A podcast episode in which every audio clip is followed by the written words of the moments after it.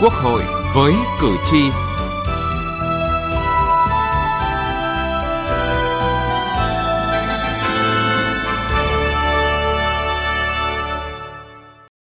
kính chào quý vị và các bạn. Thưa quý vị và các bạn, những năm qua, Đảng và Nhà nước đã ban hành nhiều chính sách hỗ trợ đồng bào dân tộc thiểu số và miền núi thực hiện định canh, định cư, đã tạo điều kiện cho đồng bào dân tộc thiểu số vùng miền núi đặc biệt khó khăn,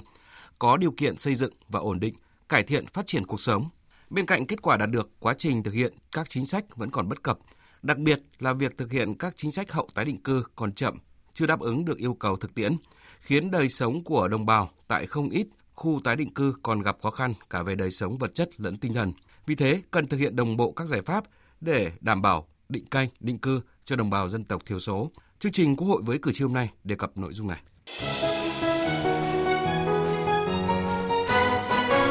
Cử tri lên tiếng.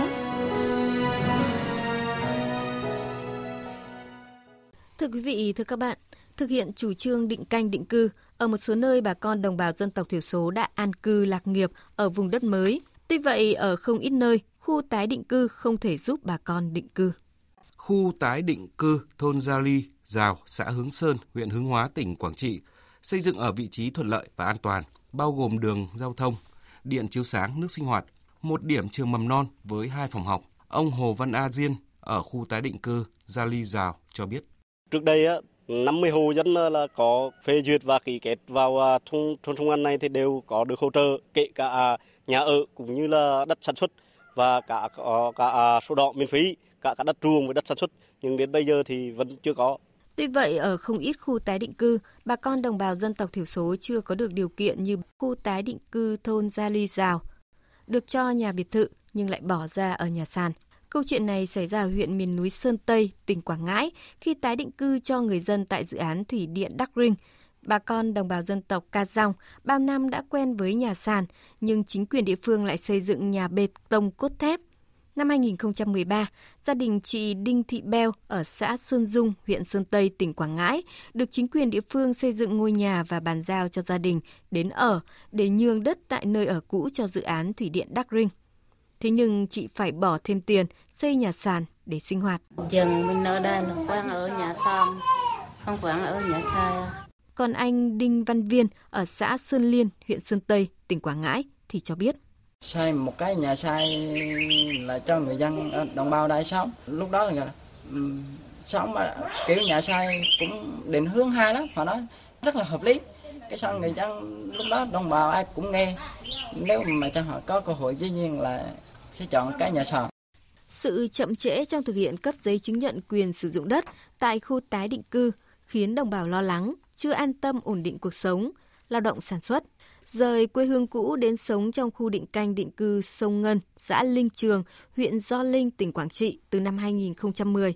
Thế nhưng đến nay, cuộc sống của người dân ở khu định canh định cư Sông Ngân vẫn chưa được cấp giấy chứng nhận quyền sử dụng đất. Ông Hồ Văn Thông, trưởng thôn Sông Ngân, xã Linh Trường, huyện Gio Linh lo lắng. Trước đây 50 hộ dân là có phê duyệt và ký kết vào thôn Sông Ngân này thì đều có được hỗ trợ, kể cả nhà ở cũng như là đất sản xuất và cả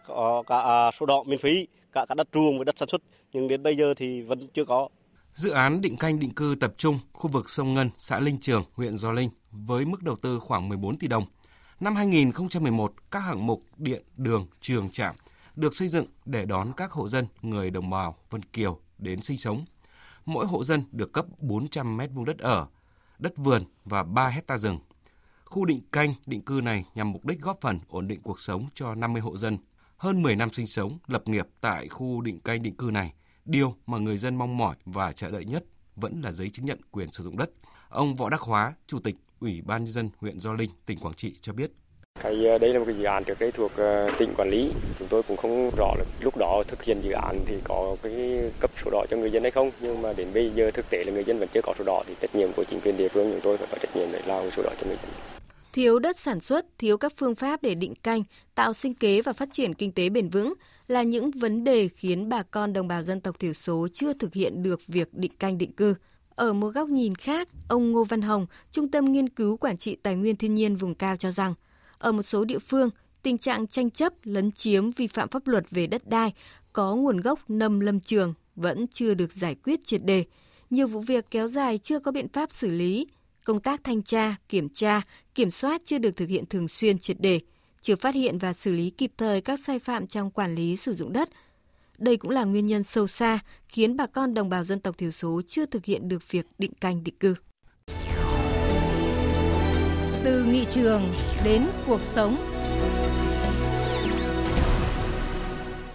Thưa quý vị, thưa các bạn, mặc dù chính phủ, các bộ ngành địa phương đã có rất nhiều cố gắng trong việc ban hành cơ chế chính sách, cũng như tổ chức thực hiện để tái định cư cho đồng bào dân tộc và đã đạt được những kết quả nhất định. Tuy nhiên, khi so sánh với sự phát triển chung, đời sống của đồng bào dân tộc trong thời kỳ hậu tái định cư vẫn đang gặp rất nhiều khó khăn, tỷ lệ hộ nghèo cao. Nguyên nhân là do các chính sách hỗ trợ cho người dân phát triển sinh kế chưa hiệu quả, công tác đào tạo nghề chưa phù hợp với người dân, tình trạng thiếu đất sản xuất và chất lượng thấp rất phổ biến.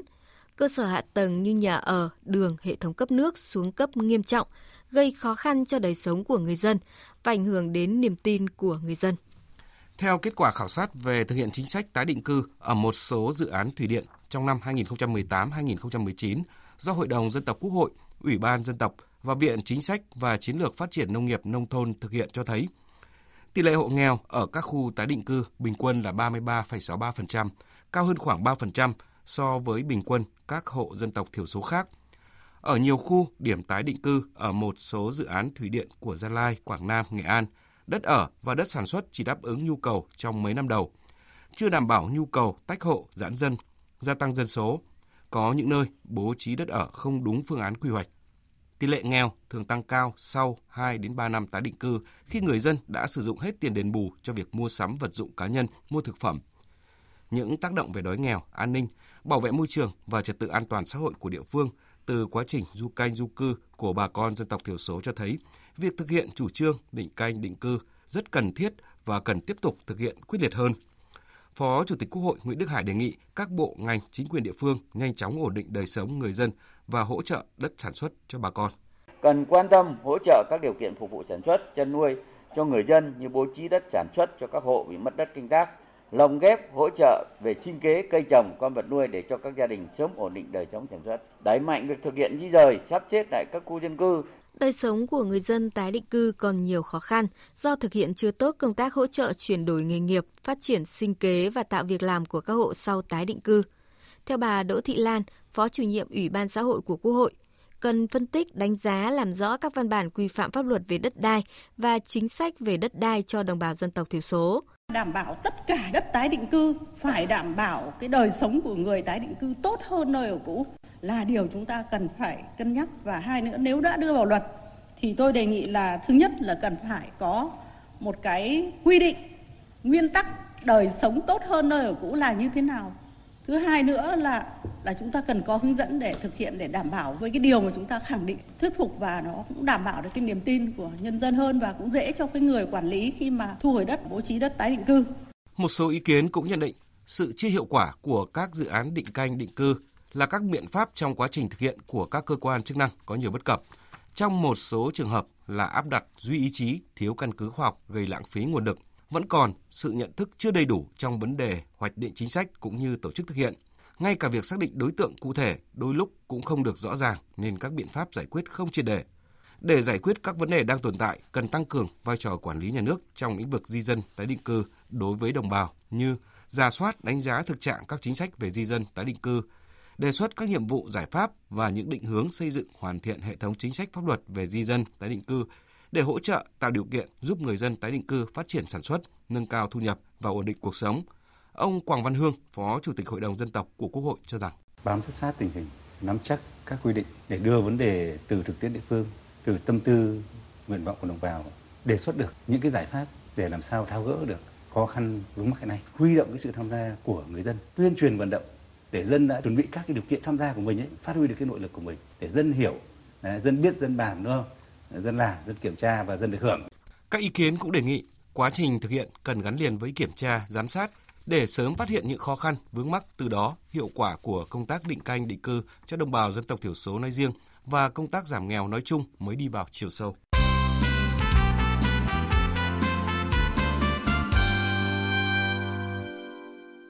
Thưa quý vị, thưa các bạn, Nhà nước có nhiều chính sách hỗ trợ về đất đai, nguồn vốn cho người dân vùng đồng bào dân tộc miền núi nhằm ổn định và nâng cao đời sống của người dân, hạn chế tới mức thấp nhất thiệt hại do thiên tai, du canh, du cư, di cư tự do, giải quyết sinh kế, tăng thu nhập, góp phần giảm nghèo, bảo vệ môi trường và củng cố an ninh quốc phòng. Sau đây là một số chính sách mới về nội dung này.